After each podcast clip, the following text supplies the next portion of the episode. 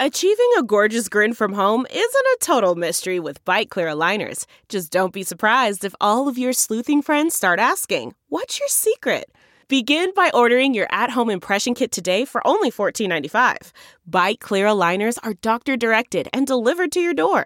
Treatment costs thousands less than braces. Plus, they offer flexible financing, accept eligible insurance, and you can pay with your HSA FSA. Get 80% off your impression kit when you use code WONDERY at Byte.com. That's B-Y-T-E dot com. Start your confidence journey today with Byte. This week on the Chicago Bears Review.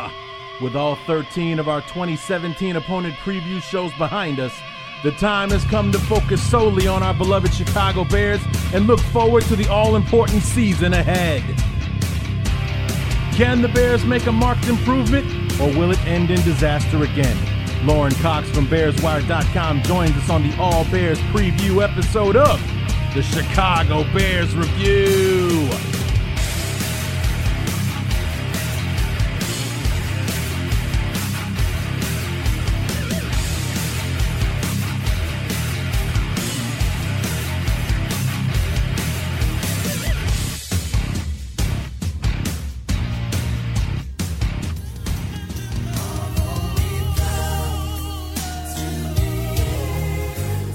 Can you feel it in the air? Ah, this is it. We have come to the end of the road. Everyone get your lighters in the air. What the hell am I talking about lighters? Nobody uses lighters anymore. Get your cell phones in the air. Goddamn technology ruining beautiful moments in concerts. This is the end of the road, our 14th and final opponent preview, if you will of the Chicago Bears review. What's going on, everybody? Larry D back to close the book on the off season with a All Bears 2017 Bears preview episode of the show. Lauren Cox, our good friend from BearsWire.com from USA Today, be on in just a few moments to uh, to join us and uh, preview uh, this team and um, the future of it. Um, we talk quite a bit about the, the, the, draft and the off season in general. We, we talk very briefly about 2016 and we look at the schedule only because it scares the hell out of both of us. And, uh, you know, but mostly it's, it's, it's, it's the talking about just the disappointment. I mean, I've, I've made no secret, obviously, whatsoever of how unhappy I am with the state of the team right now. And Lauren and I talk quite a bit about that, and we kind of put a, a face on it as far as why exactly. I kind of break down in, in a little bit more specific as to why it is I feel the way I do about the about the team. And um, Lauren is um, Lauren is on board with my thoughts, and you know, or at least can see my perspective and where I'm coming from. Uh, we also finally get to hear from him why it is he was one of the few people that was excited to hear a quarterback being called on draft day, uh, even if he was more a fan of Watson than Trubisky and so on. But um, we spent a good chunk of time talking about uh, our beloved Chicago Bears, as we should. Uh, we saved the best for last in terms of the team that we love the best, and um, you know we talked plenty uh, about them. So no news and notes or, or anything like that. Uh, basically, just wanted to do an intro because Lauren and I we talked for quite a while. So buckle in uh, Bear fans. Uh, we're going to cover the squad and, and, and talk about 2016, 2017, and with the and beyond, and uh, the state of the Chicago Bears as we head into training camp, and uh, just hope and pray that um, you know six months from now, when the season is over and we're looking back on it, that we're a lot happier, a lot happier then than we are now. So. Uh, you know, here's uh, here's uh, you know, cheers to that. So uh, without further ado, I'm going to go ahead and shut my trap because I'm about to open it for a good hour, if not more. Talking to Lauren Cox from BearsWire.com, previewing our beloved Chicago Bears.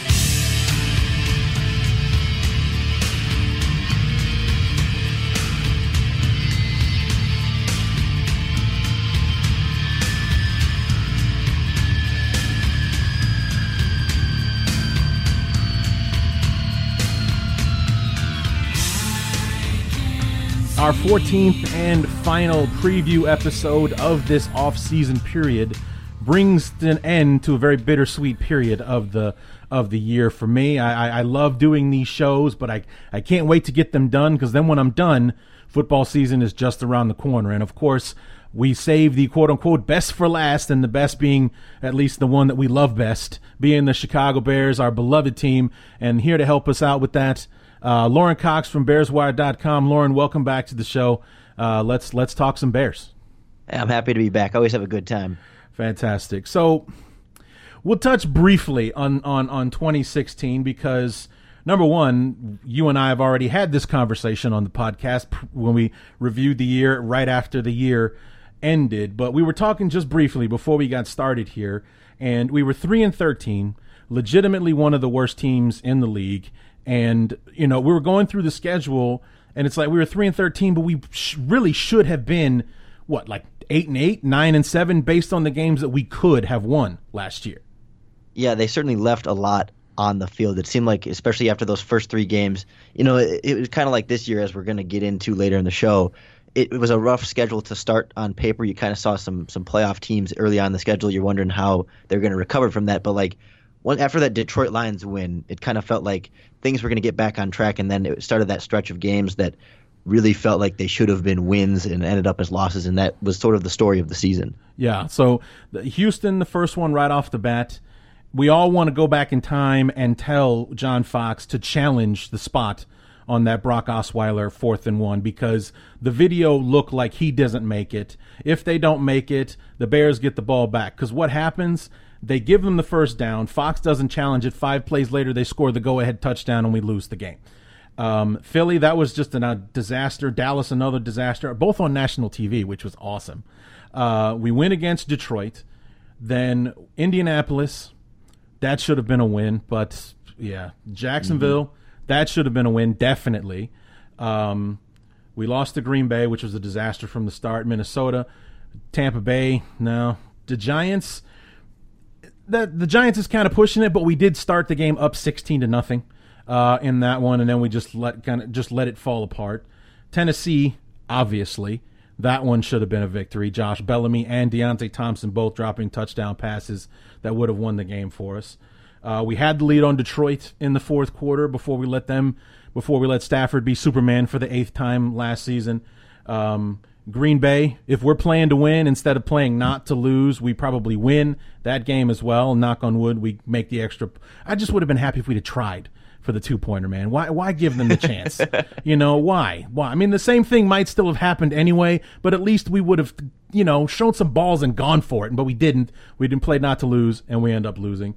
And then, you know, Washington and, and Minnesota, those were we got murdered in both of those games, so we never really had a shot there. But that's what five, six games. We should have been eight and eight, nine and seven, or could have been, or a, a hell of a lot better than three and thirteen. That's for sure. Yeah, and uh, there's some reason to be encouraged there and some reason to be discouraged there, in, in my opinion. I think part of part of me feels like, yeah, well, they were so close in so many games that they're bound to have luck and be better in those situations last year. That sometimes you know games just don't go your way, but at the same time, I feel like the the Bears were in that situation with such a bad roster, and, and yeah. they still weren't able to overcome that. The the thing that hasn't changed is going to be the coaching staff, and it felt like a number of those games were John Fox decisions, you know, late in the game, or mm-hmm. coaching staff decisions to have Josh Bellamy out there, to have Deonte Thompson out there, and you wonder, same coaching staff, same situations, is the outcome going to be different? We'll see.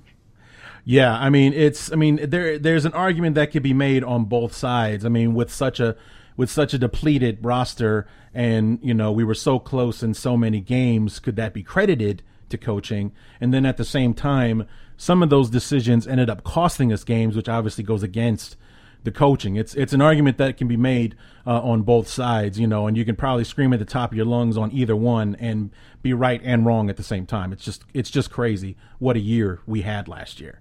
Yeah, and, and 2017 I think is going to answer a lot of those questions that you know maybe that now that there's more talent, we'll see how much of an impact the coaching staff is able to have on the players that they do have.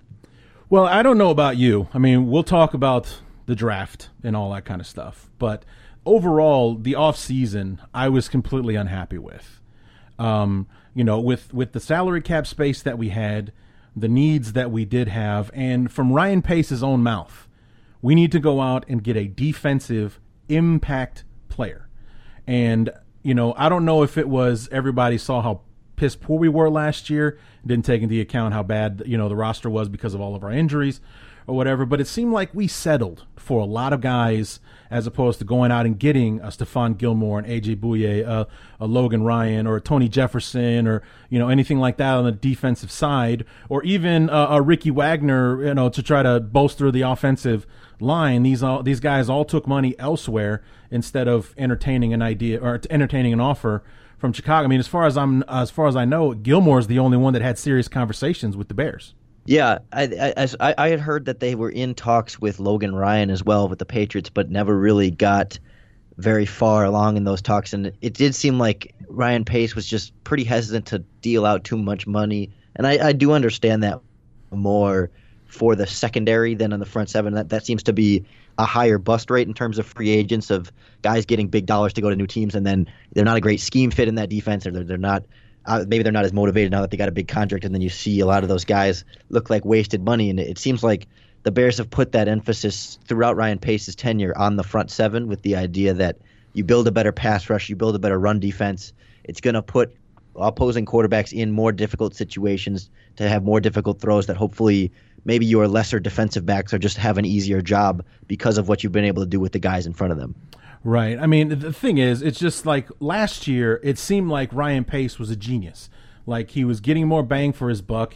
He was getting, uh, you know, Jerrell Freeman, Danny Trevathan, Akiem Hicks, getting them to take, you know, probably not as much money as they may have been able to get it. Like it almost looked like they were able to sell these guys on the program that the Bears were trying to build.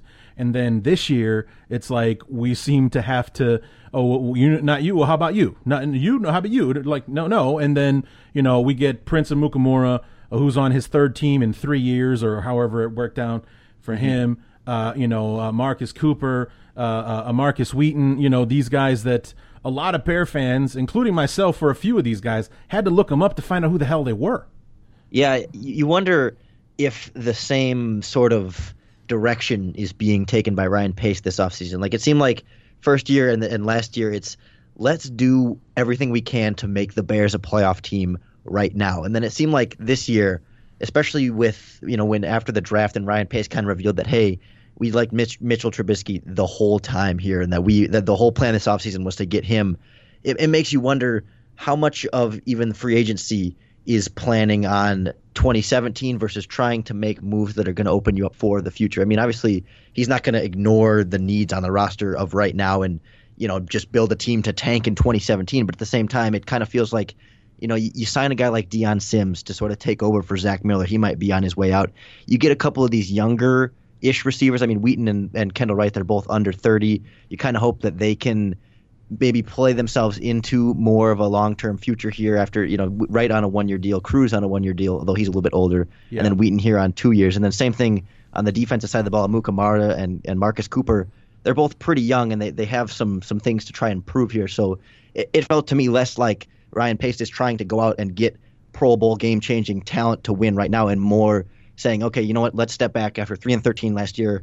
We're not going to flip this into a ten win team just yet. Let's slow it down here. Let's prepare more for the future and kind of get a few band aids here for the biggest things entering 2017. Yeah, I mean, the one thing that I do like about everything that he did was that you know when when you step back and look at it, he didn't necessarily get the impact player that he was talking about at the the end of the season press conference. I mean, that was something he said a few times. It was impact on defense, impact on defense. He doesn't go out and sign anybody that could that would be notated as an impact player. However, I do feel like we got deeper on uh, on the roster as opposed to if we run into another disaster of a season as far as putting 16 or 17 of our players on IR, the next man up is going to be better than who it was last year.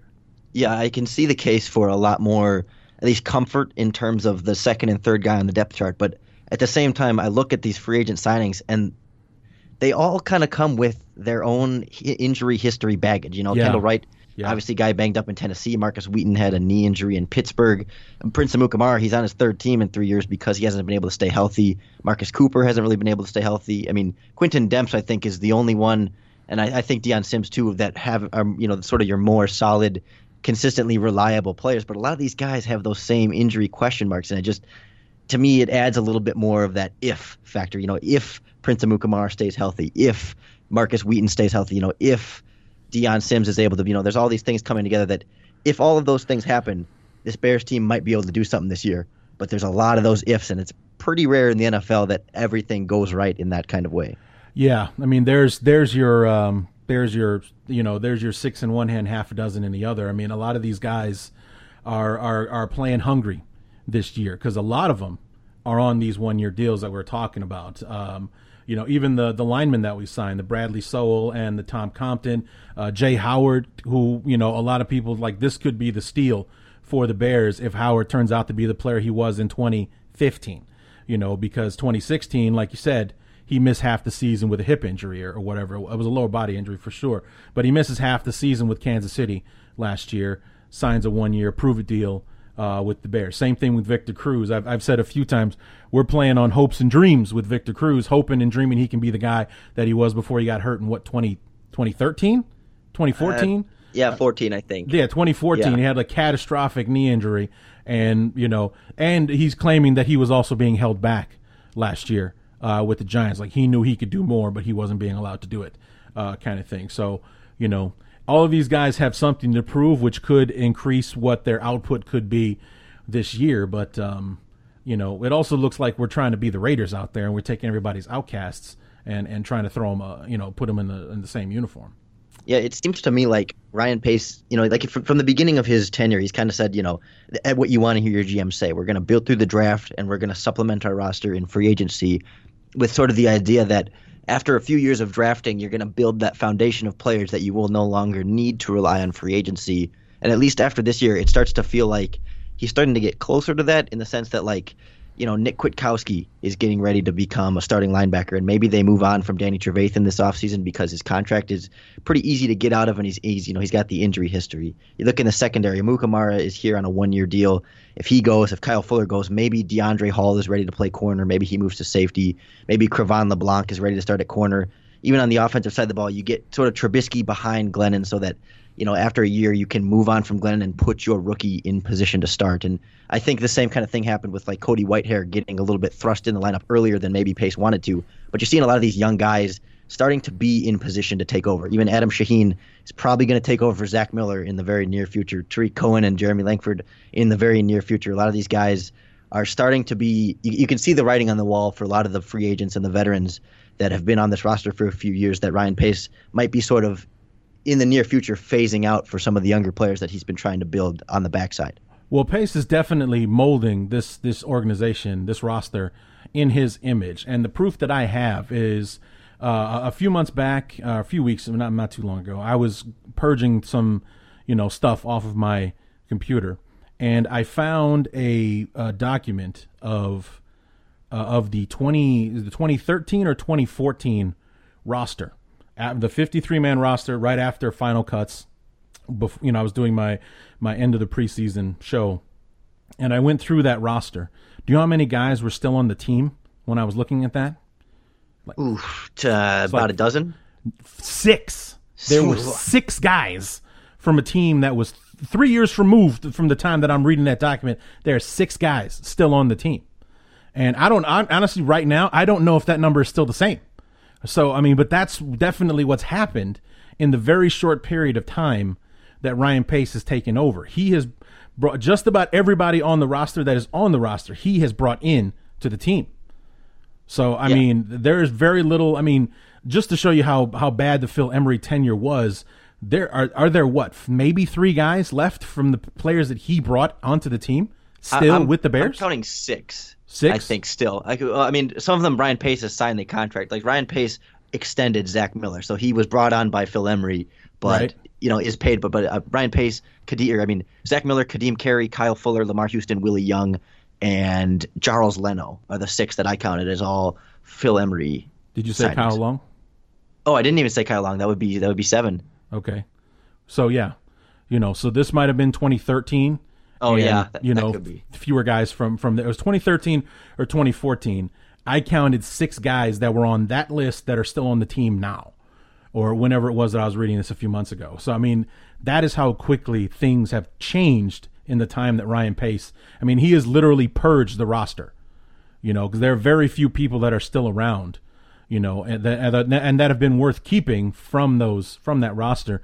That are still here. I mean, even people that you couldn't imagine being gone are gone, like a Robbie Gould, an Alshon Jeffery, a Brandon Marshall, or you know, um, and God forbid Jay Cutler. All those people are gone. Every last one of them gone, and and very few of those guys still on the uh, on the team. So I mean, he's definitely been been putting the work in, reshaping this roster, and hopefully um, he's going to find the right combination that can start getting us uh, getting us some wins. Because this three and thirteen stuff, man, I can't handle another season like that. You know, yeah. I just it's it was.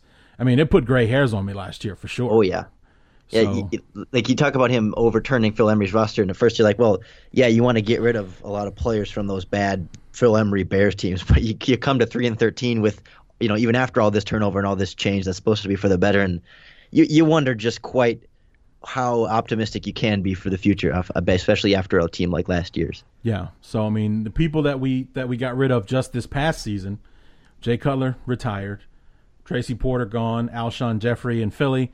Cornelius Washington, not a huge loss, but he stayed in division. He went to Detroit. Uh, Brian Hoyer and Matt Barkley, for some reason, went to San Francisco together. Um, Ted Larsen's gone. Willie Eddie Royal, not a, you know, it's another one of those. Just like you know, same with Antrel Rolle. It would have been great when he signed, but you know, if he couldn't stay healthy, so big deal after that. And then Will Sutton, Marquess Wilson, some more Phil Emery draft choices. They're both uh, they're both gone now. So I mean, it's uh, you know, I mean, that's those are guys that all contributed and played, and they're all gone now. So I mean, this it's uh, it's a whole new ball game with this with this roster because you know he's gotten rid of you know what forty something players inside of three seasons. And you talked about like the idea of the Bears taking everybody else's cast off and the sort of trickle down of the NFL. And I was just thinking too, like who who's taking the Bears cast offs? Because I mean, you know, a young guy like Cornelius Washington goes and gets signed by the Lions, and a couple and Alshon Jeffery, you know, the, the more younger talented guys get signed away, but. Tracy Porter didn't sign with anybody. Eddie Royal didn't sign with anybody. I mean, a lot of these sort of the banged up guys that maybe the Bears would take a chance on if they had left another team and were coming here. No, no one is taking a chance on them after they leave the Bears in a three and thirteen season. Yeah, that really that says a lot, doesn't it? It's it's it's it's nothing. None of it's good. None of it is good. So all right. So let's get to it. All right. I've been talking about it for weeks because I've been talking about, you know, who do I want to have on the show to do the Bears preview? Okay. And this is a conversation I've been dying to have with you since March when I was on Twitter watching you and your fellow Bears Wire brethren and, and Brian and, and your, your podcast partner. Uh, it's Dr. Phil, right? Well, I mean, or that's what he calls himself on Twitter. Yeah, he's not. He is not a. a I, I know he's doctor. not an actual doctor, but as far as like what he calls himself, yeah, yeah, draft Doctor Philatosh. Draft Doctor Phil. There you go. Okay, I knew I was missing something in there. All three of you pounding the drum for the Bears to draft a quarterback. You know, I'm I'm reading tweets like it was either you or Phil that said it would be a dream scenario for the Bears to have all three quarterbacks to choose from at number three. And my reply to one of you was, "It's a it's it, or oh crap, what the hell did I say? You should be dreaming because that's not going to happen, or you know, it better be a dream because that's that's not reality. That's not what we should be doing. Tell me why you thought, especially. I mean, you guys were saying this after we signed Glennon. Why pound the drum for the Bears to get a quarterback now? Well, from the start, I mean, part of it's just not being confident in Mike Glennon. You know, I mean, he hasn't really proven that much as an NFL quarterback, and it sort of doesn't seem like he he, he has a lot of reason to be excited as the long term answer here. But I think more of it was just the opportunity that the Bears had this year to be able to draft a quarterback because statistically, I mean, drafting quarterback is often and, and most of the draft is a crapshoot. There's a lot of a lot of busts across the board at a lot of different positions, but you're more likely to have a lot more success drafting a quarterback if you take him very, very early in the draft, generally speaking, the, the quarterbacks taken in the top five have been more successful than quarterbacks taken outside of it. And you know there are obviously plenty of exceptions across the board, but it's it's rare that you as a team have the position to take whatever quarterback in a draft you would like. You get 100% your choice of a crop of young players. And so if you have that opportunity at the number two, or I guess at the time, the number three overall pick, and there is a, quarterback on the board that you deem is capable of changing your franchise and being the, the starter for the next 10 plus years, I think you absolutely have to take advantage of that, regardless of you know how the perception is about the quarterback class. I mean, if if you're sitting there as a general manager and you and you scout every single quarterback and, and don't feel like any of them are worth uh, you know taking that high in a draft and that they're just none of these guys can be game changers and can be your long-term solution at the quarterback position, you don't take one. But you know, Phil and I and Brian, we do a lot of draft work, and we we identified multiple quarterbacks in this draft that are capable of doing that. I mean, there was a lot of perception that this was a, a terrible draft class, and we generally disagreed. We were all really high on Deshaun Watson, and then I had Mitch Trubisky number two. Phil Phil wasn't as high on Trubisky, and Brian wasn't quite as either. But they all, I mean, I think all four of us thought between Patrick Mahomes, Deshaun Watson, and Mitch Trubisky, you can get a starting franchise quarterback with the third overall pick in one of those three guys and be happy for 10 years. Even if they're not all ready to start week one of their rookie year, you give them a year on the bench behind a Mike Glennon, and by year two, you have a guy that can be that new face of your franchise. Just here's my thing. The reason why that doesn't work for me is because I'm of the I'm of the mindset, the the school of the the whatever, whatever you want to call it, of if you draft that quarterback, he has to play now. You know, I, I'm I'm not in this whole developing and sitting for a year thing. I'm not a fan of that. I never have been. You know, I'm more of the, you know, I want to put him in there so he can be the next Peyton Manning kind of thing, as opposed to sitting and waiting and you know and all that kind of stuff. And in order to do that, you have to have the team around him that's ready. Now we have a decent offensive line, or at least the interior. Anyway, we still have questions at the tackle position. We have a Jordan Howard, but we have no one for him to throw the ball to, or at least at least no one of note for him to throw the ball to, especially since Alshon Jeffery is gone. You know, the defense still has holes. It's just the team wasn't complete enough. Like we're not ready for Mitchell Trubisky. That was my issue about getting any quarterback, Deshaun Watson, Mahomes, Kizer, any of them. And that is why I was hell bent on like, no, Glennon's the guy that will be able to help us get get the you know well because Pace still has a lot of work to do with this roster. Let Glennon do the do the job. He's a veteran. He's played before. He's been there. He's played on bad teams before. He knows how to handle this. He'll be the guy. Let him do it and then we'll figure out the quarterback position later. God forbid next year when you know. I mean, you're the draft guy. So the quarterbacks class supposed to be much better next year, is it not? Well, that's the thing about quarterback classes is it seems like every year they say the next year is going to be better. I mean, there there was reason to think that this this year was going to be great if Josh Allen had come out from Wyoming and, uh, and you know if these guys had continued to play a little bit better during the last regular season. This could have been seen as more of a stronger quarterback class.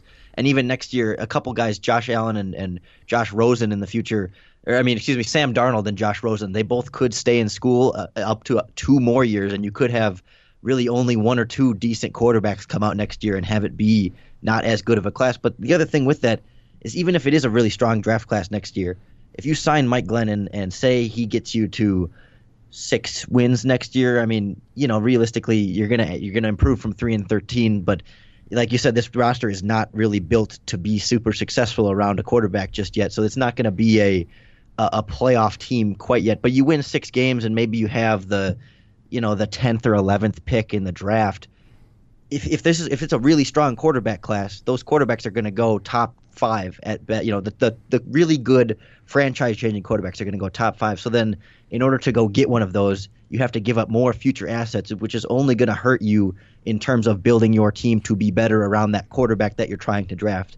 And obviously, you know Ryan Pace did give up a future third round pick, and then I think uh, what is it, a fourth round pick and another draft pick this year to make sure that he got Mitch Trubisky, and that's obviously a whole another debate. But in the grand scheme of things, he really is only losing one draft pick because he got one back with trading down from the second round pick. But he didn't have to give up hardly anything to get this franchise quarterback. He didn't have to sacrifice very much in terms of future assets to get the guy that he believes to be that future at the quarterback position. And it's the same kind of argument for Mike Glennon that he can be the guy that does it this year. He's used to being on bad teams. He can be sort of that one year bridge. He, he's used to having a, a, guy like Jameis Winston coming in after him and really taking his starting job out from under him. He's he's done this before. He's been in the position with a young quarterback, and he can handle sort of the pressure of, of having that behind him over his shoulders. And it, it just seems like when you when you sign a guy like that to what is basically a one year contract with with you know it's a three year deal, but only the first year is guaranteed. It, it makes a lot of sense that he, he's ready. You know, he signs Glennon to just be that one year guy to let Mitch Trubisky learn and adapt because it's you know college quarterbacks nowadays as good and as exciting as it is to get to you know see them in college and I'm excited about Mitch Trubisky's future. They aren't as pro ready as they used to be because a lot of college passing concepts are really simplified.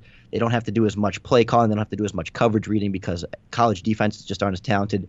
So these quarterbacks nowadays need a little bit more time to get ready, regardless, even even the great ones. And I think it's just more of a of an inevitability for a guy like Trubisky to need some time to develop, to be able to be to get rid of some of the bad habits and be the best quarterback that he can be. Well, I mean, of the the major, the big four or whatever you want to call them, he's the one that has the weakest resume as far as time clocked in on the uh, on the field. Only 13 starts or whatever it was uh, for him. But it's like out of the quarterbacks to me, it was it had nothing to do with the player himself. I had nothing against Trubisky because, truth be told, of those quarterbacks, he was the one that I actually liked the best. There was just something about him that about those those other ones. I think Watson is completely overrated. Uh, Watson has Vince Young written all over him, in my opinion, which is why those I fighting words, Larry. Which is why I didn't want him. That's what because of the whole, you know, if he's probably going to play right away he's going to be Vince Young. He'll be dynamic. He'll be special for a year. Then because he doesn't have anybody around him, just like Vince Young didn't when he was drafted to Tennessee. Most of the heavy lifting he did himself. The NFL figured him out, and then what happened to Vince Young? He be, he went from being special to being mediocre to being unemployed, and I didn't want to see that happen to the Bears. I didn't want to see it happen to Deshaun Watson. You know, I just thought like I think Houston is a great spot for him because Houston is what I hope the Bears to be at some point. You know, they've got the, the team built around him. You plug him in, play him right away, and, you know, you're off to the races, I think, for Houston anyway.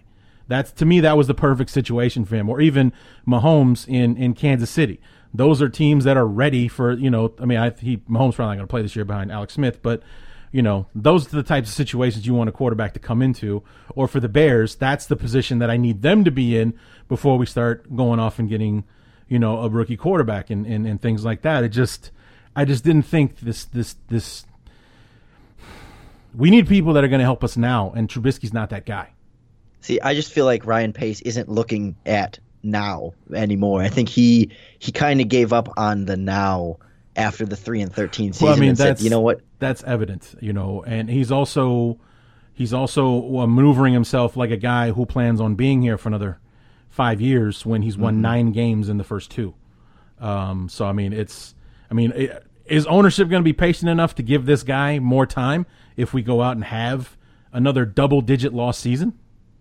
I feel like he doesn't make the moves that he made this year, this offseason, if he didn't have assurance from ownership that he has more time. I think if if he if he felt like ownership was like you need to win in 2018 or, or 2017 or you're fired, I don't think he does he does makes the moves he made at least in terms of the draft with you know the small school players, the Mitch Trubisky in the first round. I think you see a very different offseason if he feels pressure to win to make the playoffs in 2017. But I feel like he was at least given some sort of job security for this year and, and maybe beyond that to just say, hey, you know what, Ryan, we trust you you know, we know it's been bad, but we're not gonna we're not gonna become a, a turnstile at the GM position. We want to give you more time because we just fired Phil Emery after two years. You know, we don't want to start being this turnstile of, of general managers and become the Cleveland Browns in the process. But they already are starting to seem a little bit like the Cleveland Browns in terms yeah. of the way they're treated now. Yeah. Well, for, as far as respect, yeah. Yeah. Absolutely. I mean, it's definitely disheartening to see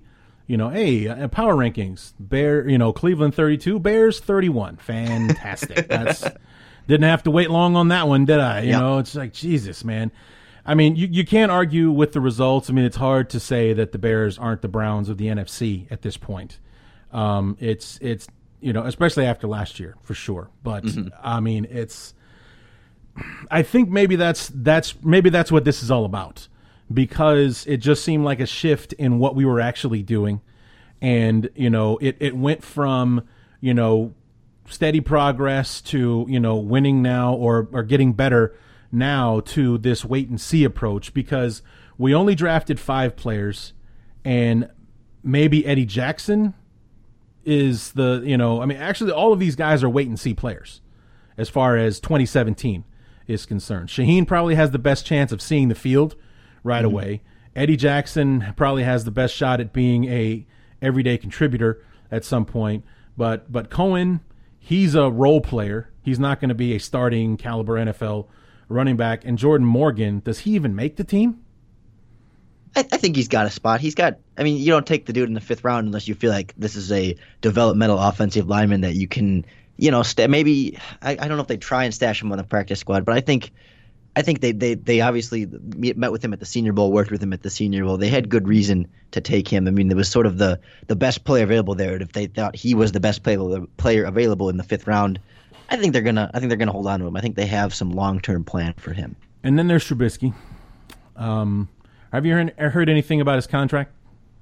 I, I, know Adam Hoge just put out a thing that he's uh, fairly certain that Trubisky will sign the contract before training camp starts, but obviously that's all sort of assumption, but I, I tend to agree with that. That the Bears aren't going to jeopardize any second of Mitch Trubisky's development and let him somehow sit out and miss practices. Yeah, so that the the Bear fans that like me that are pissed, still pissed off about this don't burn the city to the ground when this kid starts to hold out. Um, yeah, that, that that would not be a good look for uh, for that to happen. If uh, I mean, is is it true that he's represented by Bosa's people? Uh, I don't know that off the top of my head. No. Okay, because the, the, you know the first every, the, the whole rookie cap was designed to avoid things like this, and Joey Bosa misses the majority of training camp over the offset language thing. Um, All of training camp and three preseason games actually with with Bosa. Right. Yeah, yeah, you're right. That's right. Well, I guess that. Yeah. Okay. Uh, to me, I still I considered preseason to still be training camp. I know they break camp after a while, and they they try to get more into a uh, more of a game day routine. But I, I treat it it's all training camp in my eyes. But uh, so that's yeah. Anyway, yeah. So I mean, I, I just think it would be it'd be bad if Trubisky doesn't get into camp on time. So um, and it, it I just glanced, double checked, and it doesn't look like Trubisky and Bosa have the same agent. Well, it might be the good. same agency, but it's not the same guy. I, okay. I, didn't look at the agency, but I saw the names and they were different. All right, cool. So at least that that makes me feel a little bit better. And fingers crossed. Yeah, I mean, I love what the kid is saying. You know, um, it, I thought it was hilarious. He put himself out there about the Bears making the playoffs uh, this year, and Kyle Long wants to have a word with him uh, about that. But um, you know, he he's saying all the right things. You yep. know, I'm a bear. I'm I'm here to learn. You know, Glennon's the guy, but you know, not trying to rock the boat. This kid just wants to play. He wants to learn how to play. You know, and like I said, that's why I liked him. There was, like I said, there was something about him that I like Trubisky over Mahomes and, and Watson and all. He just seems more more like the guy, like the guy. You know, and that's why like if we have to take one, I'm glad it's you know I wanted it to be him, so I'm glad it's it was him that we ended up um, getting, but. I think that's that's you know what what what uh, what the most disappointing thing was about was that you know we've seen progress as far as building the roster and the guys that Pace has gone to get have been contributors right away, even in the draft. You know, his first draft class, we drafted six guys. Four of them played. One was Kevin White, and the other one didn't make the team, the sixth rounder, the offensive tackle or whatever. But I mean, four of your six guys making heavy contributions, that's huge uh, with your draft class. We had something similar last year with Leonard Floyd and Cody Whitehair and you know and, uh, and everybody else. Uh, Jordan Howard making big marks on the team, and then to go out and get a draft class full of guys that m- most likely won't see the field in 2017 was, you know, was kind of that's what I think most disappointment was about.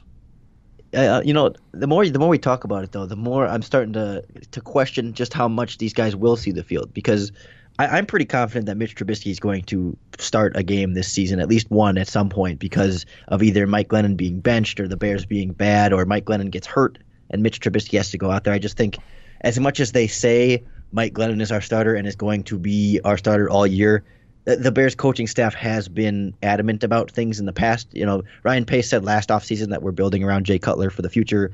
They said last offseason that the Bears are going to be a running back by committee and that they're not going to really see one starting running back this year. We're going to see three guys all being rotated in. So, you know, they say a lot of things, but they don't tend to come true. So I do think we're going to see Mitch Trubisky at some point. Obviously, we talked earlier about how Shaheen of, of them – seems to be the most likely to see playing time. I think Zach Miller might not make the 53 man roster this year. I think they might go just Dion Sims and Adam Shaheen. So I think we'll see a decent amount of him. And then I feel I feel like a guy like Tarik Cohen at least has the opportunity to compete to be that number two, number three running back. They get him in on certain situations, passing downs, just being able to get him the ball in space. Like kind of like a Devin Hester and just let him work sort of with his natural ability.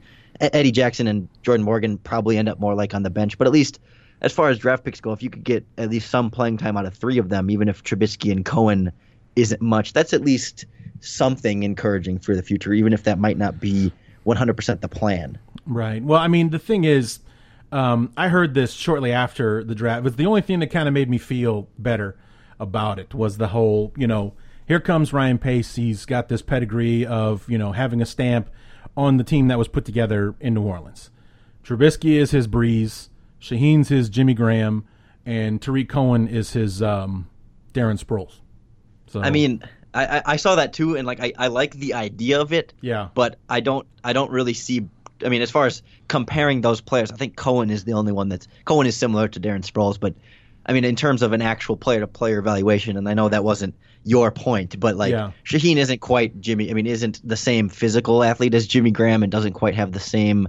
Shaheen's a better blocker and just not nearly as fast or as at least developed as a receiver. And then Trubisky's not really the same type of quarterback as Brees, but I do like the idea that he identifies these sort of archetypes of I need my franchise quarterback. I got my franchise quarterback. I need a big receiving tight end that's young and, and is going to be, you know, that quarterback security blanket, and he got him. And you know, I I have my power running back, and now I need someone who's explosive and shifty and different from him, and I got him. You know, he's identifying the things that are important to him. Same kind of thing with the offensive line. You looked, New Orleans really put a put more of a premium on the guard position than the tackles. They had what Jahri Evans and uh, the other guy that went to, to, Tampa Bay. I mean, they invested more in those interior positions than the tackles. So you're starting to at least see the direction and the plan and some of the reflection of what he had in New Orleans. That you know what, there is a direction here. Right. So I mean, overall, you know, it's. I wasn't happy with the draft, and and like I said, I'm. I, I guess it's more my impatience than anything. If you sit back and you look at it, because you know, these are all good players. Um, they all had good college uh, careers. Eddie Jackson, you know, winning national championships from the injured reserve list, but winning national championships in Alabama. Uh, Cohen, you know, being a stud is, you know, on, on his team. Uh, Shaheen, you know, Ashland College being a second round pick. I mean, the kid's got to be a stud, right? And then Trubisky, you know, doing what he does in, in North Carolina to get themselves drafted. But it's it's just that we went from the disaster that was um, Trestman. We get John Fox. We go six and ten, but we look a lot better at six and ten. We're a lot more competitive. We're getting in there. We're getting we're getting our fingernails dirty and everything like that. We're scraping out a win at at Lambeau on Brett Favre jersey retirement night. You know, we're going to make some moves in, in the offseason, and 2016 is going to be better. Instead, it was worse. You know, we had more injuries, more bad play, more bad luck, and so on and so forth. And I'm tired of it. I want the Bears to win, for Christ's sake. I mean, I don't need them to win a Super Bowl. It would be great. But I would like to stop be bottom dwellers and stop being in the last 5% of the of the the uh, the power rankings. I mean, it's it it bugs the crap out of me to see us down there with the company that we keep down there the 49ers, the Browns, you know, all the rest of them down there, the, the other laughing stocks of the NFL. I don't want my team down there anymore. And I don't feel like we made the moves that are going to get us out of there now. Yeah, and I'm glad you mentioned the the 2015 season and you know scraping by some tough wins because we talked earlier about 2016 and all those games the Bears should have won. That they were within you know, three to seven points. It was a one possession game, and the Bears didn't weren't able to come out on top. Right. And I was just looking back at the 2015 season, and you know they beat the Raiders by two and the Chiefs by one in Week Four and Five back to back. I remember I was at that Chiefs game when Jay Cutler threw that game winning touchdown. It was insane. But they followed that up with losing to the Lions in overtime by three. Then uh, then after the bye week, losing to the Vikings by three. You know they beat the Chargers by three. Then they later lose to the Broncos by two in yeah. a great game by Jeremy Langford. I remember they beat the Packers by four, like you mentioned. Then lose to San Francisco by six. Lose to Washington by three. And then in the last week of the season, they lost to the Lions by four. And so th- that's sort of where I feel like the 2018 season, or sorry, excuse me, 2017 season is going to be sort of back like that 2015 year, where like last year the Bears blew it in all their close games, and it seems like in 2015 they won a few of them, but they also ended up blowing quite a few of them. So I think I I, I didn't add them up as I was saying them here, but I, I would say they're probably like what four and four ish in those games decided by seven or fewer that year. I didn't I didn't count them all up, but somewhere around 500 in those close games, and I feel like that's sort of what I'm going to expect from 2017. That Mm-hmm. the Bears are going to be in it most weeks, but they still finish six and ten because they couldn't convert enough of those close games, and they couldn't put themselves over the top because of what whatever reason. Maybe there's injuries, maybe there's more coaching decisions, but one thing or another. Never, everything isn't quite all put together at the same time with this Bears team Yeah. consistently in in this regime yet. Yeah, and I, I just, I, just, I just so badly want to to win more games. You know, I just, I just want to do. I mean, we won three games last year. Um, you know, I mean, the third game against San Francisco. I mean, we would have had to really been bad to lose to that team last year. They were awful last season, and then they come into the worst possible conditions that that team could possibly be playing in, and Jordan Howard just goes buck wild on them all, you know, and three touchdowns and and smashing them and, and, and all that kind of stuff. It just and it's very difficult to do this show when you lose almost every game that you do. You know, it just Yep. it gets really tough to talk about. Well, we blew it again, or Yeah. we didn't do that, or we sucked that. You know, like especially the last two weeks, forty-one to 21, 38 to ten. We didn't have a shot in either of those games. There's not a whole lot to talk about. You know, when you just get your ass handed to you the last two weeks of the season, and it sent a sour taste in everyone's mouth after that year. But the one thing that I think we can be somewhat optimistic about is can we really be that that unlucky with injuries for a third freaking year in a row? I mean, is that even mathematically possible? you know i'm not going to rule it out just because you know not only not only is it technically mathematically possible but you add in the injury history of the free agent signings guys that you're Yeah. relying on now Yeah. and then you, you add on top of that that these injuries are still lingering from last year that danny trevathan's not going to be ready to go kyle long might not be ready for training camp at least he could be back for the regular season and all that josh sitton is still banged up jeremy langford had ankle surgery and i saw somebody, one of the NFL guys, I don't remember who, was a sort of a smaller analytics site. He did some study about injuries and how when guys suffer injuries in June, July, and August before the season start, there's an overwhelmingly high correlation to them suffering additional injuries in the regular season. That you know, guys that are healthy all off season tend to stay healthy through the regular season more. But if a guy suffers an injury in the preseason or in training camp, it's it's overwhelmingly likely that that injury is going to continue to bother them through the season, and they're going to miss more games than guys that weren't injured before the season. So when I see guys like, you know, Trevathan still coming back and, and Long still coming back and Langford still coming back, it just it makes me cringe that these injury issues. You know, are, are those guys going to have re-injury stuff? You know, if if Pernell McPhee is still recovering from his knee stuff, if his knee's not quite 100%, I know he lost some weight and some stuff like that. You know, is he going to be ready to go? Is Kyle Fuller even alive? Any? I mean, have we Yeah. heard much from Kyle Fuller? I mean, all these guys that you know, you're. I just feel like injuries are going to start adding up there. Maybe not 19 on IR again, but maybe 10 on IR. And if those 10 guys are in, important players, it yeah, you get back to where you were a little bit. Yeah, yeah. Thanks for that glimmer of hope there with your your analytics and your statistics just pissing right on my head, dude. I appreciate it. Been a very negative, uh, pessimistic, and we haven't even gotten to the strength of schedule on paper Oh, yet. Well, I'm- I'm let's go ahead and dive right into it then, because uh, Yeah. that was our next uh, mode. Uh, you know, we we talked briefly uh, before the show, and the question I posed to you was, um, you know, that was speaking of analytics and statistics. When the schedule came out, um, that was a graphic that they threw up there. Was strength of schedule for the first eight games. The Bears were in the top three or something like that of as far as strength of schedule for the if they weren't number one, they were up there, I believe. If they weren't number one, they're in the top three or the top five, one of the two for the for the strength of schedule for the first eight games uh, of the of the season. Home for Atlanta, the Falcons, the defending champs, probably still pissed off about that Super Bowl, so we get to play them first. That's awesome.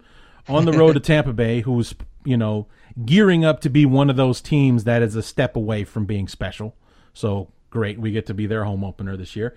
Home for the Pittsburgh Steelers, which in and of itself is a tough challenge. But here's what makes it worse. After we get done playing this team that is known for being, you know, grinded out, run the ball, beat you down, you know, knock down, drag out football, we're on a short turnaround to go to Lambeau and play Green Bay on Thursday night. Now, the last two seasons, we've started 0 and 3, And those four games alone could easily have us at 0 and 4 going into that Monday night game against Minnesota week five. Yeah, if I can try and put an optimistic spin on this. Go ahead. I mean, A, I start with the Atlanta Falcons. There is a tendency for the Super Bowl loser to then follow up the previous season with at least a little bit of a dud. I mean, I'm not gonna. I mean, I'm I'm betting if I'm betting my money on that game, I'm putting it on Atlanta. But at least, you know, no one really has tape on Mike Glennon from the last two years. He could step out week one and show some things that no one has seen before, and from him, and maybe some of your receivers are playing well, and you have a fully healthy Bears team, and maybe.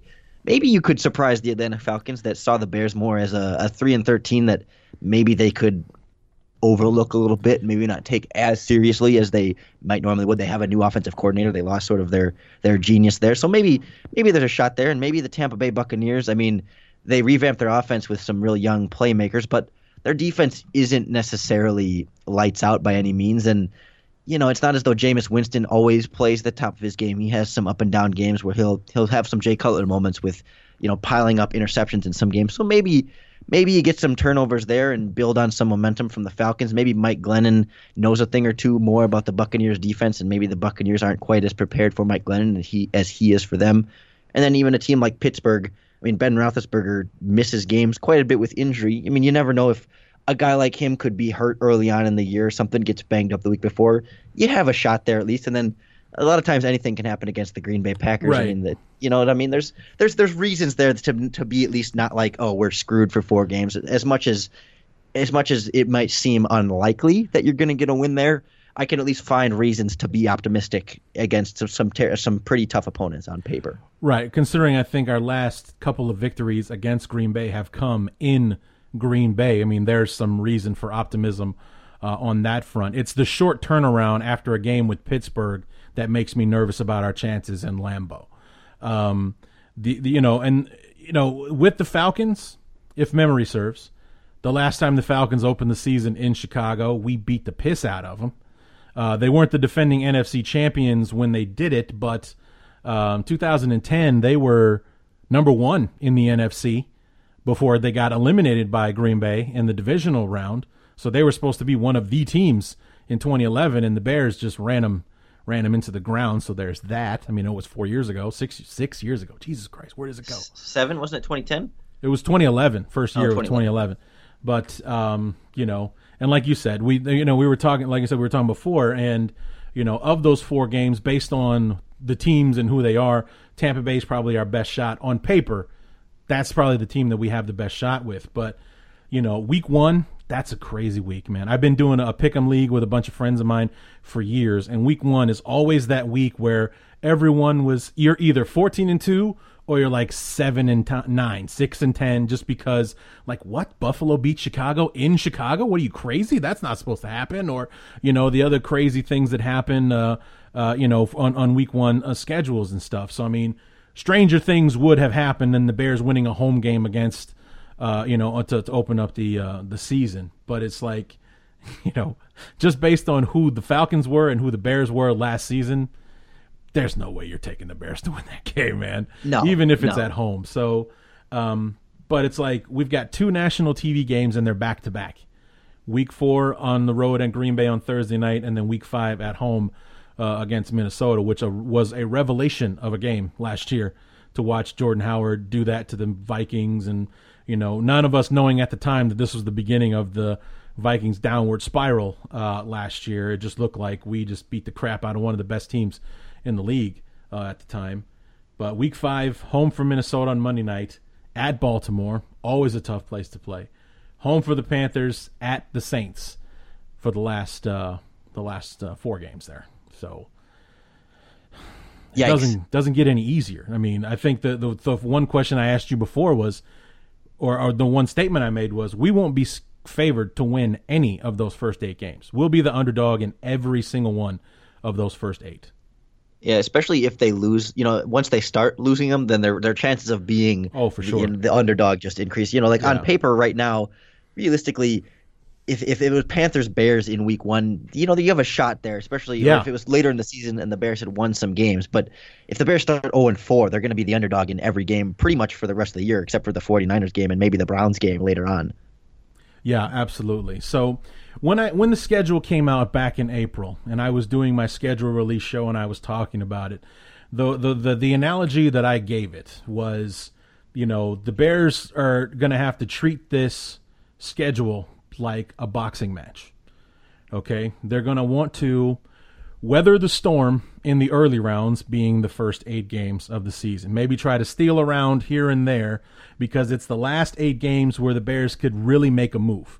Because we have four of our six division games, the Browns and the 49ers in that second half of the schedule. I mean, we could really pick some things up in that second half as far as teams we've got a shot to beat. I mean, first we got Green Bay at home then Detroit at home. First game against them in late November, mid November, the 19th of November, at Philadelphia, home for the 49ers, ironically, on the same weekend for the third year in a row.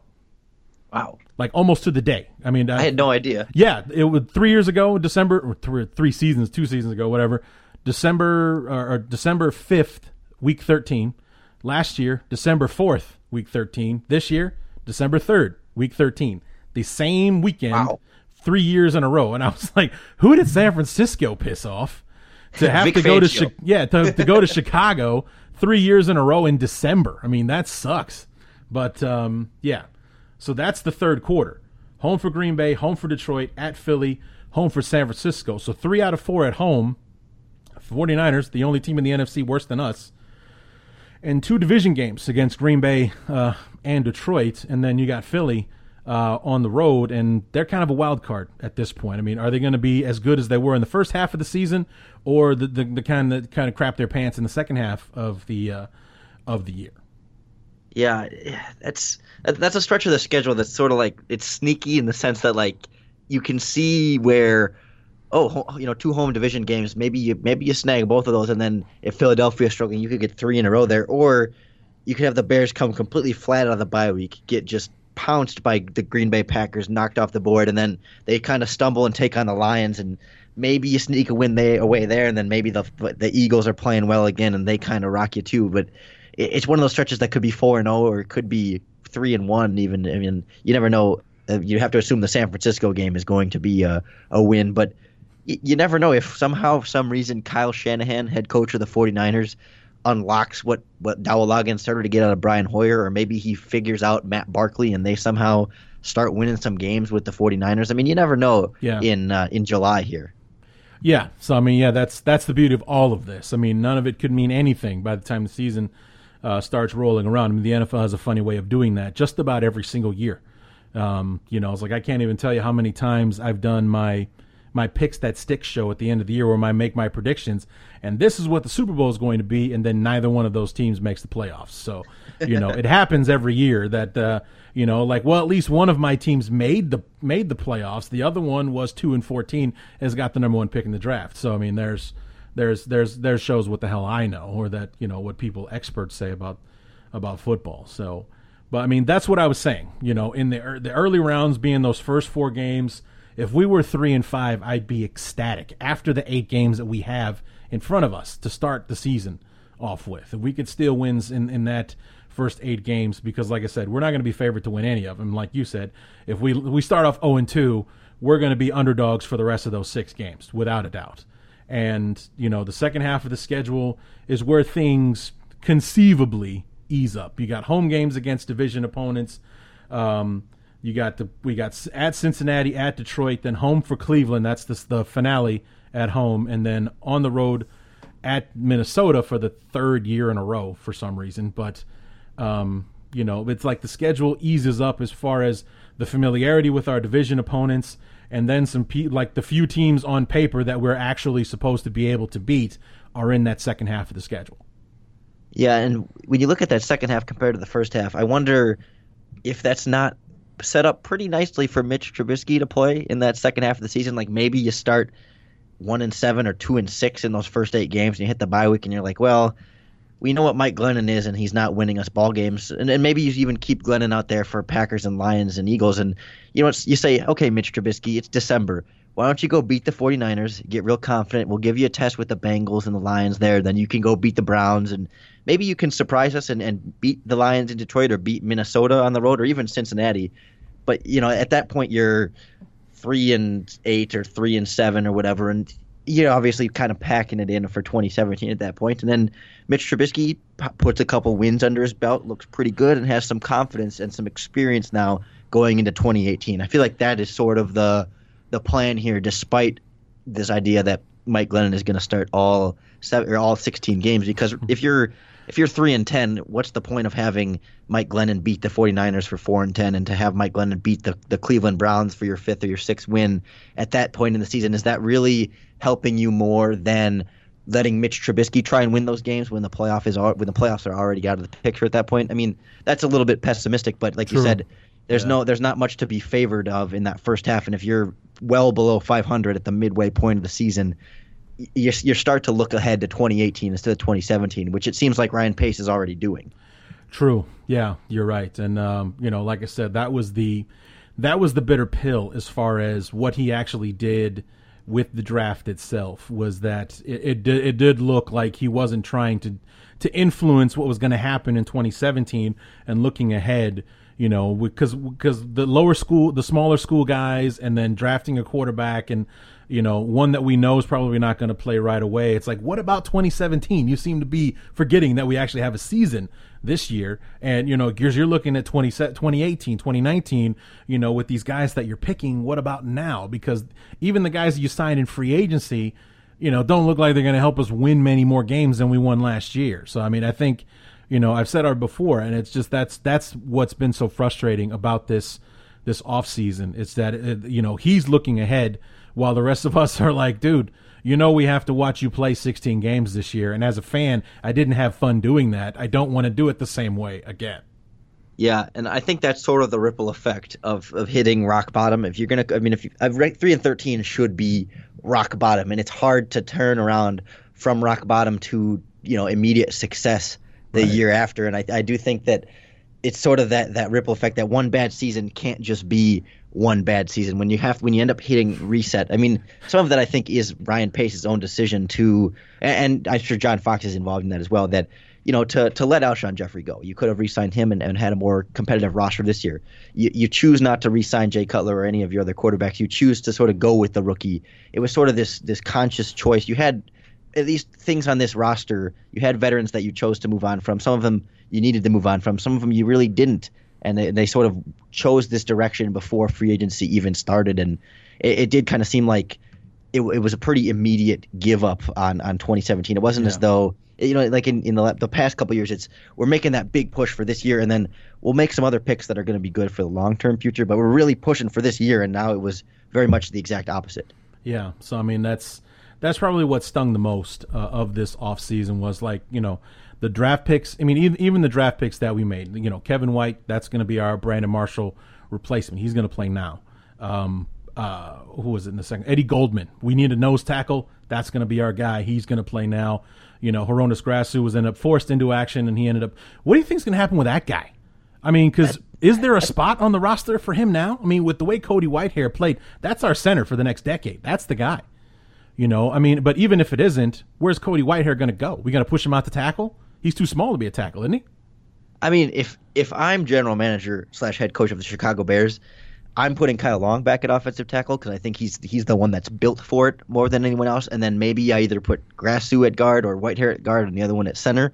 But yeah, Grasu he doesn't have guard experience, but that doesn't mean he can't do it. And I do think they're gonna hold on to him as that backup on the interior and maybe you know some something happens and they do have to make a shift you know if like if Charles Leno gets hurt or if Bobby Massie gets hurt are you are you going to put Bradley Sowell or Tom Compton in the game there and have them be your starter off at offensive tackle I mean I would be more inclined to move Kyle Long over there and then bring a guy like Grasu into the starting lineup in order to have your best five offensive linemen on the field whereas you know Grasu gives you that flexibility there on the interior if you're willing to move a guy like Long to tackle. But if you're not, then I don't know how much more Grasu gives you than a guy like Eric Kush gives you on that interior. It's just a, a, guy that can do some center, can do some guard, and has some at least spot starting capabilities. But it's definitely, at least it's a good problem. At least we're at the point where the Bears have multiple good backup interior offensive linemen. It's not Yeah. like the offensive lines of year past where it's like, oh God, who's going to start at guard this week? At least now,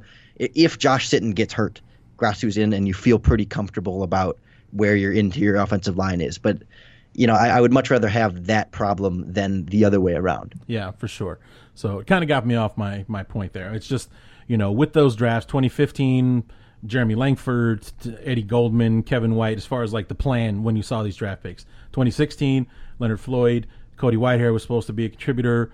Um, you know, uh, Jordan Howard. We we didn't think he was going to be a starter, but we knew he was going to play. He was going to be good. We got a steal in him in the fifth round. That's what we were saying even before the kid actually took the field. You know, we're excited about what he's going to do. Kwiatkowski, people were excited about him. We felt like we're building, and then this year, it's it's you know, just to you know, I know I keep talking about it, but it's just like that's what it felt like, and that's why there's kind of this cloud hanging over um, the off season. For sure, I, I, I totally agree that it's sort of a self-inflicted. You know, you're you're kind of taking the loss. At least it, it feels like you know there's there's reason to be optimistic about you know some wins this year. If Mike Glennon plays well and you know can throw for three thousand yards and fifteen touchdowns, I mean that's a fantastic move by Ryan Pace that deserves uh, you know a, a standing ovation because then you can trade Mike Glennon, get compensation for him. You have your quarterback ready behind him. I mean, there's you can see at least the the path to wins in 2017, even if maybe it's not as good of a path as you. I mean, it's not as though they completely abandoned 2017. There is still some.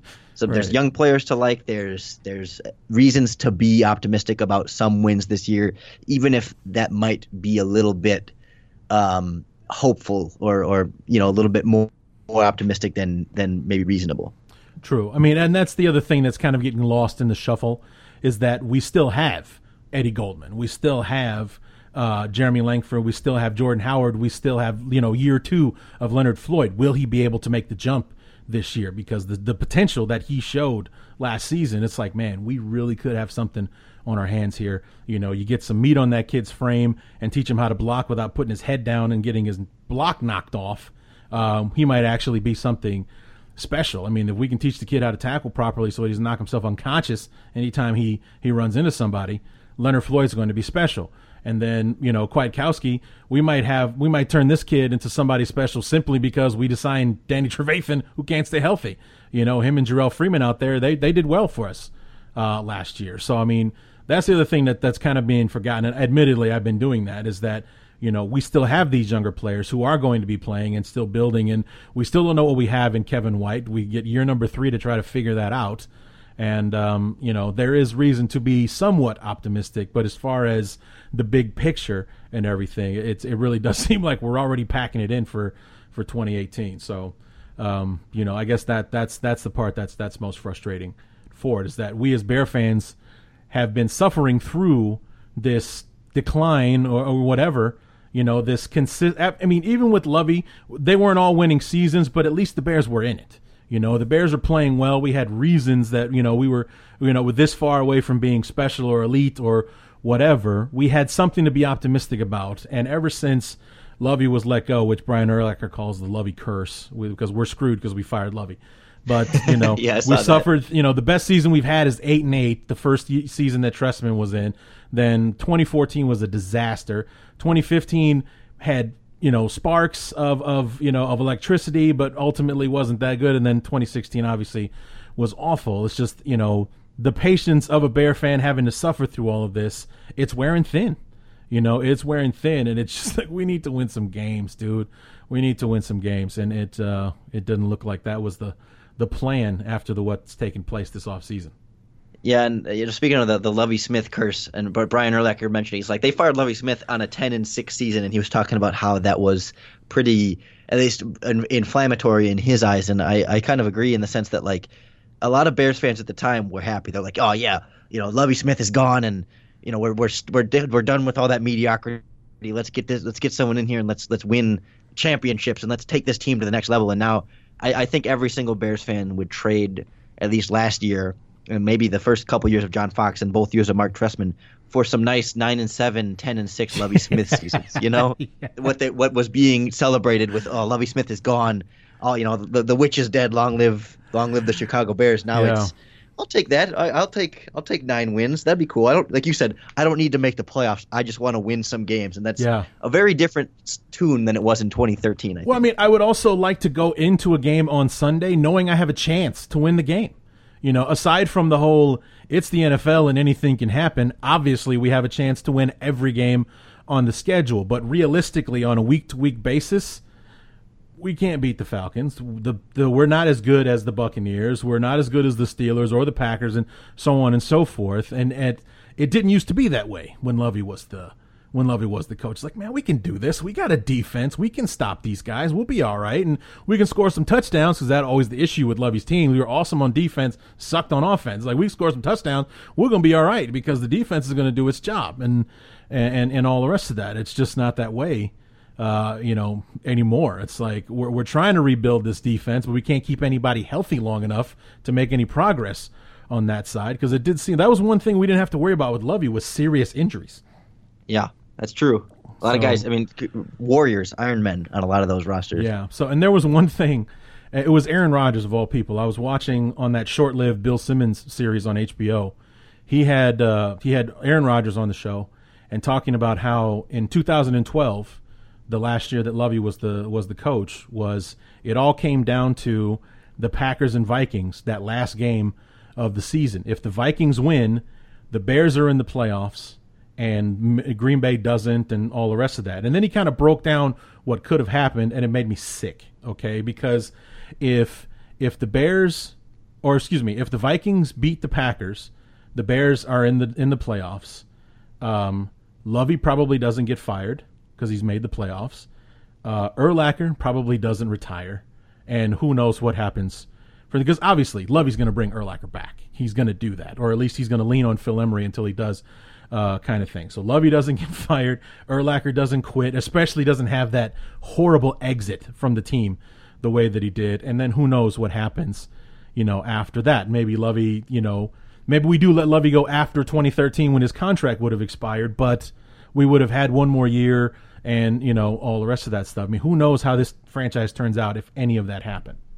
Yeah, and you could even take that one step farther back. I mean, the Bears won their last two games in 2012 to put them at 10 and 6, but that Week 15 game against the Green Bay Packers, if Chris Conte covers Randall Cobb on that deep touchdown on the last play of the game, if Julius Peppers decides to go around John Kuhn instead of just letting himself get blocked out of the play, if any of those, if that one play changes in Green Bay and the Bears beat the Packers, they're 11 and 5. They make the playoffs in the same set of hypotheticals you talked about.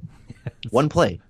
It's it's yeah, it's oh god, just so many things. And then if you just think about 20, 2013 for a second, um, Chris Conte again, um, the one player who didn't get the audible uh, on the defensive play, and Randall Cobb is so wide open, he has time to stop and wait for the ball to get to him before he catches it and strolls into the end zone for a touchdown.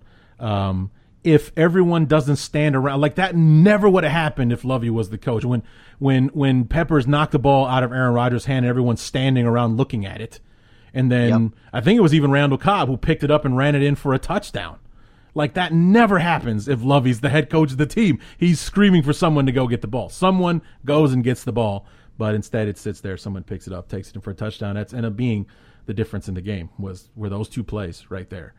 So The, the joys of being a Chicago Bears fan. Indeed, indeed. I know everyone that's listening is all warm and fuzzy inside, reliving those moments in their mind uh, right now, and they're warm and fuzzy because they're in their bathrooms vomiting right now. So it's you know all that all the heat from you know the regurgitation is, is what's yeah. going on right oh now. Oh yeah. So Sweating a little bit. I'm, Yeah. I'm sweating. That's for yeah, sure. it's yeah. I think I'm gonna have to run to the bathroom myself just thinking about it again. So the good news is uh, when I talked to the Tampa Bay guys a couple of weeks ago, uh, they hate Chris Conte just as much as we do. So um, Some things never change. you Yeah, know? and and they are just as thrilled that the Buccaneers, for whatever reason, re-signed him.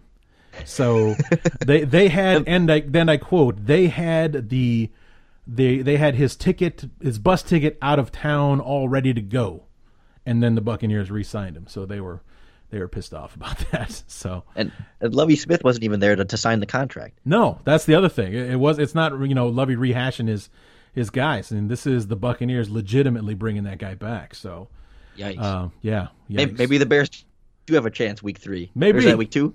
Week two, week two, yeah, on the Yeah, road. there you go. Yeah, yeah. if, so- if, Kirk, if Chris Conte's out there, you can never rule it out. Yeah, you know, just uh, you know, have someone call a fake audible or something, and he'll, you know, just stand in place for five seconds while uh, while Kendall Wright runs right past him down the middle of the field. You know, easy touchdown right there. So There's your game plan. absolutely, that's what you got to do. You gotta you gotta screw around with Chris Conte's, you know, ear hole or something like that. If he's if he's the guy wearing the mic or something, you know, you make sure that uh, you mess with the frequency and, and get it in there. So something to look forward to at least. So.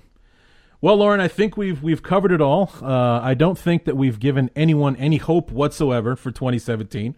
Um, but um, you know, I'm It's there. it is It- there. It's there. But the hope is for 2018. That's True. what Ryan Pace is selling you. It's Yes. It's, it's not 2017, but it's hey, the Bears have a quarterback that is going to lead this team for 10 years plus. That is going to be the savior. I mean, I mean, we heard that about Jay Cutler, but Mitch Trubisky is not Jay Cutler. He is he takes care of the ball. He's a he's a smart. He's got an arm. He's just he's pretty much everything you want to see in a franchise quarterback right now. And he's got a year to develop. There's no pressure on him. You have a franchise running back who's doing things that Walter Payton did as a rookie. I mean, that level of uh, ability. And then you've got a nice little defense here with a defensive line that looks really strong. Hicks, Goldman, Howard. You got some great linebackers. You got some young defensive backs that might might be something. You have an interior of an offensive line that's pretty darn solid, and you know you, you're sort of patching around the rest. But there's things here to like. There's th- there's reasons here to turn on the TV even when the team is three and ten. True, true. And talk about a guy who is the polar opposite personality wise of Jay Cutler. You know, this the, in Trubisky is who I'm talking Yep. about. I mean, Yep. the guy, he seems like he's always smiling. He's always, you know, he's, saying all the right things and all that kind of stuff, as opposed to a guy who has the look about him that he would rather be anywhere else right now. You know, when he's talking to the press, there he the, he you can just see like in his eyes the list of things that he'd rather be doing as he's talking uh, to the press. And Trubisky is the polar opposite of that. So I mean, he's definitely seems like a guy that if this thing hits, and God help me, I hope it does. You know, he has the the the the potential to be the king of Chicago. He checks all the boxes, and does. as a Bears fan, that's that's the most encouraging thing, and I think that's the, that's what has to get you through 2017. If it's go, if it's going to be a rough year, you you at least have Mitch Trubisky to hold on to because you didn't have that last year. I mean, That's when true. they were when they were getting pounded by Washington, you just wanted it all to be over. But at least this year, if they're getting pounded by Cincinnati in Week 14, you can say, Mitch Trubisky, we're so ready for you next Yeah. year. We're so ready. Yep, Trubisky, suit up, dude. You're playing against the Browns. You know, let's let's see what we got in this kid. So, uh, yeah, we'll see. We'll see. You know, I I, I hope that. Uh, I mean, it's. I think that overall, I think, I think, hope, pray, whatever you want to word, I that it will be better this year. It you know. I I, I can't has to. imagine it being as bad than it was last year, and I sure as hell can't imagine it being any worse. But you know, so I mean that just far as as far as maybe I don't know because sports has nothing to do with logic, but if you want to make it logical, you know, really can it be as bad as it was last year? I mean, the fact is we aren't the freaking Browns, so that's just number one. We got that going for us. We are not the Browns. We're the Bears for Christ's sake, and you know things have got to turn themselves around eventually. Not saying we're going to be a playoff team, but let's go out there and win some football games for Christ's sake. And I, I don't be surprised if the Cleveland Browns and the Chicago Bears finish with a similar record this year. I, I do like what the Cleveland Browns are doing. As much as we we do like to pile it on them, they've got they've got themselves a little bit of a roster there. They're starting to come together. So we'll we'll see if that game is even uh, uh you know a write in the Bears name in pencil just yet because they, they might be able to win five or six games this year themselves and, and compete with the Bears. Maybe they maybe they get a slightly worse draft pick and push the Bears pick up a little bit. We'll see. Maybe, maybe. I mean, I, I, I, am with you. I do like what the Browns uh, have been doing, especially the last couple of drafts, and you know they're they they're they're they're they're convincing some players to sign with them in free agency. So Which is nuts. I Yeah, mean, I wow, mean- that's out of nowhere. yeah, I mean, this basically what the Raiders did, and look at them. So Yeah.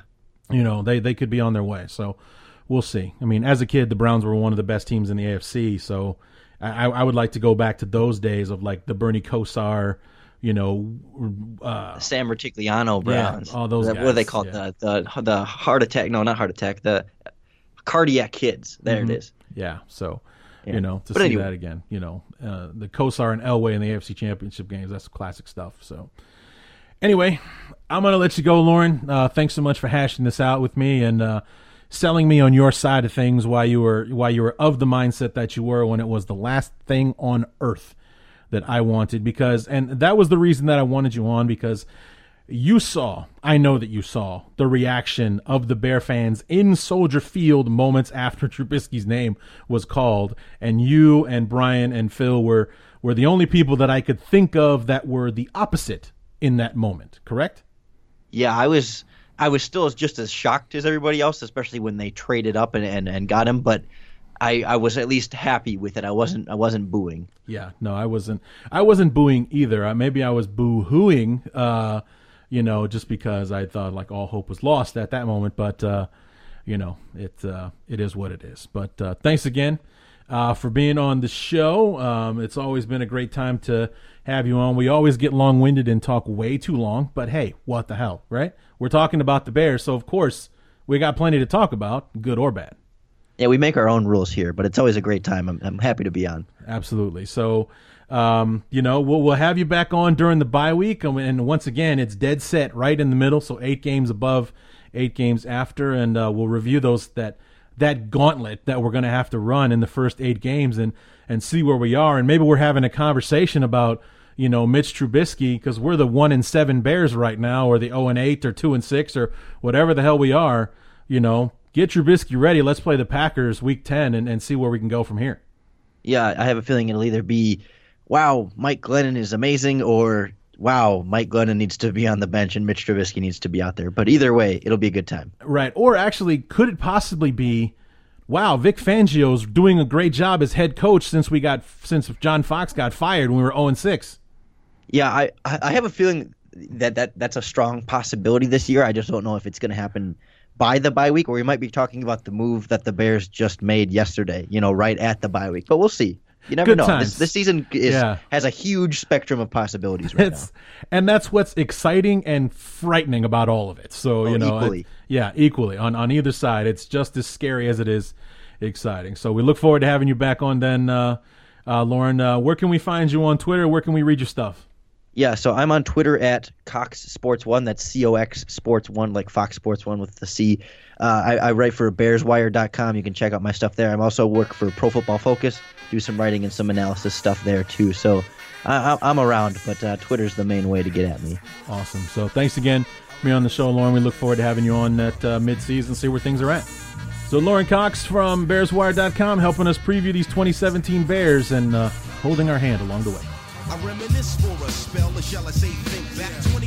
I reminisce for a spell, or shall I say think back 22 years ago to keep it on track. The birth of a child on the 8th of October. A toast, but my granddaddy came sober. Count all the fingers and the toes, now I suppose you hope the little black boy grows. When we reminisce about the 2017 season, will there will there be fond memories? Will there be bad ones? Probably both, but hopefully it's more on the fond side than it is on the bad side. And these te- these Bears surprise us. I will be happy to be so wrong about the outlook that Lauren and I just gave you uh, to 2017. I mean, it basically it, it, it feels like Ryan Pace was like, yeah, yeah, we got a 2017 season, but 2018, that's the one you want to watch for. That's the, the the attitude we kind of feel like we've just been subject to uh, for the last several months throughout the off season. So, um, you know, that's why we're kind of down on things. But you know, we're Bear fans, so we're here to support.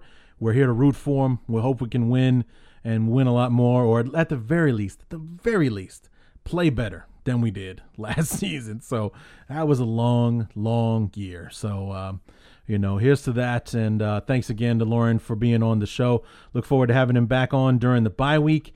After that first eight week gauntlet we have to go through, what kind of conversations will we be having about those eight games? Will it be like, holy crap, we're four and four and we got a chance to make a run at this thing in the second half with the divisional games and the you know the lighter schedule that we have theoretically going into the second half of the uh, in the second half of the season. So we'll see which one of those conversations we're going to be having about. Uh, well, this season's going down the tubes, so tell Mitch to strap it up and see what he can do against Green Bay, or will it be like, holy crap, Mike Glennon has been a revelation at quarterback for the Bears, and can you believe Markus Wheaton is one of the top receivers in the NFL right now, or Adam Shaheen, what a pick that kid turned out to be, whatever, or it will be, you know, man, John Fox fired after an, a one in seven start to the season. Vic Fangio's the new head coach, or you know any other kind of madness that could take place if this thing goes sideways uh, on the Bears. So, you know, only time will tell.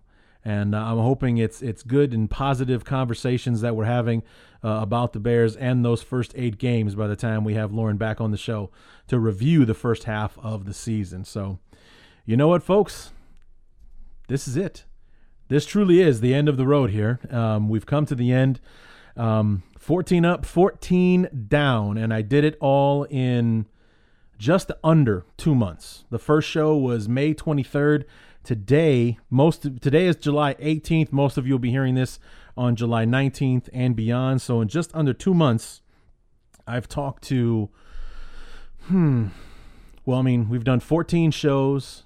We had two two shows with two people so i guess that would be 14 plus 16 16 guests on the show and 14 shows in just under uh, two months and uh, you know it was a blast i really did enjoy doing these shows and, and talking to talking to other passionate football fans, supporting their teams, and and you know talking themselves into the same delusions that we Bear fans are going to try to talk ourselves into, or the crazy optimism that you have when your team is supposed to be you know taking that next step like Tampa Bay is supposed to. You know the hope that you have when you're a Panther fan and you're hoping that it's more 2015 and a lot less of 2016. Or if you're a Falcon fan, hoping they can rebound and make it back to the Super Bowl and get it right this time. Or if you're a uh, the Saints fan, hoping that Drew Brees has got more one more in him. You know, you're a Steeler fan, hoping Big Ben can get you back to the Super Bowl. Cleveland, just hoping you can stop being Cleveland for Christ's sake. You know, be more like the Cavs and less like yourselves. You know what I'm saying? More like the Cavs and the Indians. Make it to the championship. See what you can do. Uh, you know, who else? The Ravens, uh, hoping you can bounce back to your former glory, and the Bengals to, to, to reclaim their rightful place atop the uh, the AFC North throne. And then if you're the 49ers or the Eagles, um, you know, out for blood there and, and to improve your football team uh, and so on. And then here we are in the NFC North. Um, you know, the optimism that Matt Stafford is going to keep being Matt Stafford and doing his thing, and that your defense remembers to play some football from time to time. If you're the Packers, you pray to God Aaron Rodgers keeps being Aaron Rodgers and he keeps himself healthy so he can just keep being Aaron Rodgers over and over again. And for the Vikings, you know, the defense comes back, the running game re- rediscovers itself, and and uh, you know Teddy Bridgewater has a miraculous recovery, and then Sam Bradford uh, leads the way while we wait for that. So and then we here at in with the with the Bears.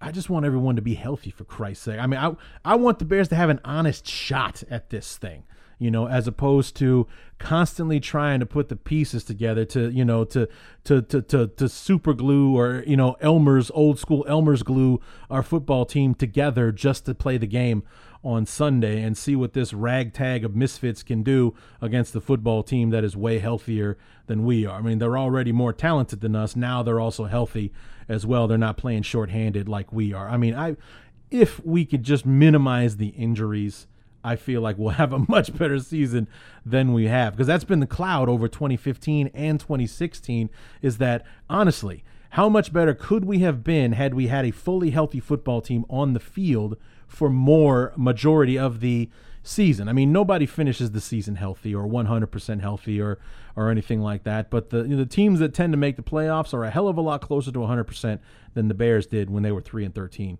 uh, last year. So I mean, when we're trying to piece together a wide receiving core, putting guys out there that have no business doing it, when we've got uh, a guy that was. Uh, you know, in Matt Barkley being the starting quarterback for the last seven weeks of the season, uh, and everything like that, or Brian Hoyer's, uh, you know, going to be our savior holding the team together while Jay Cutler is injured and, and all the rest of that stuff. Having to play without Kyle Long for half the season and Alshon Jeffries, you know, being Alshon Jeffery and Jerrell Freeman's getting suspended. Danny Trevathan blows out his knee. Lamar Houston blows out a knee. So on. I mean, it just one after another. Eddie Goldman's banged up and can't stay in the, the lineup and everything else. So, you know, keep us healthy. God, keep us healthy. Please keep us healthier than we were last season. Give us an honest shot at this thing to see if we can beat, beat, you know, put our best against their best instead of their best against what we got. You know what I'm saying? I would really prefer, to, you know, to see what happens if if the Bears can, uh, you know, keep it together health wise uh, this season to see what happens then. So. Anyway, that is going to do it for me. The next time that you hear this sweet, sexy voice of mine will be uh, when I am reviewing week one of the preseason after the Bears take on the Broncos, just a few weeks away. I mean, it's, you know, what, 21, 22 days away, something like that. I mean, it's, it's not far from now. The Bears and the Broncos uh, kicks things off. I think it's August, August 10th or 11th, something like that. I think it's a, it's a, a Thursday or a Friday, August 10th, August 11th, that second weekend in August is when I'll be back pr- reviewing the Bears and the Broncos. And, um, you know, we'll see uh, how many of us made it healthy out of training camp and uh, how'd that first game go. I'm sure we'll have plenty to talk about as far as what did Trubisky do uh, in that first game, if he has signed his contract, that is. And, uh, you know, what Mike Glennon did in his uh, limited duty and what else we can talk about with this rookie class and this this uh, you know this this uh, plethora of free agents that we have joining this team. So um, I look forward to that show very much, and then what uh, what we'll look at after we've got some some more Bears football under our belt. The first game of 2017 in the preseason. So you know look forward to that very much. So until then, my name is Larry D. Enjoy the rest of your summer. This has been the Chicago Bears Review.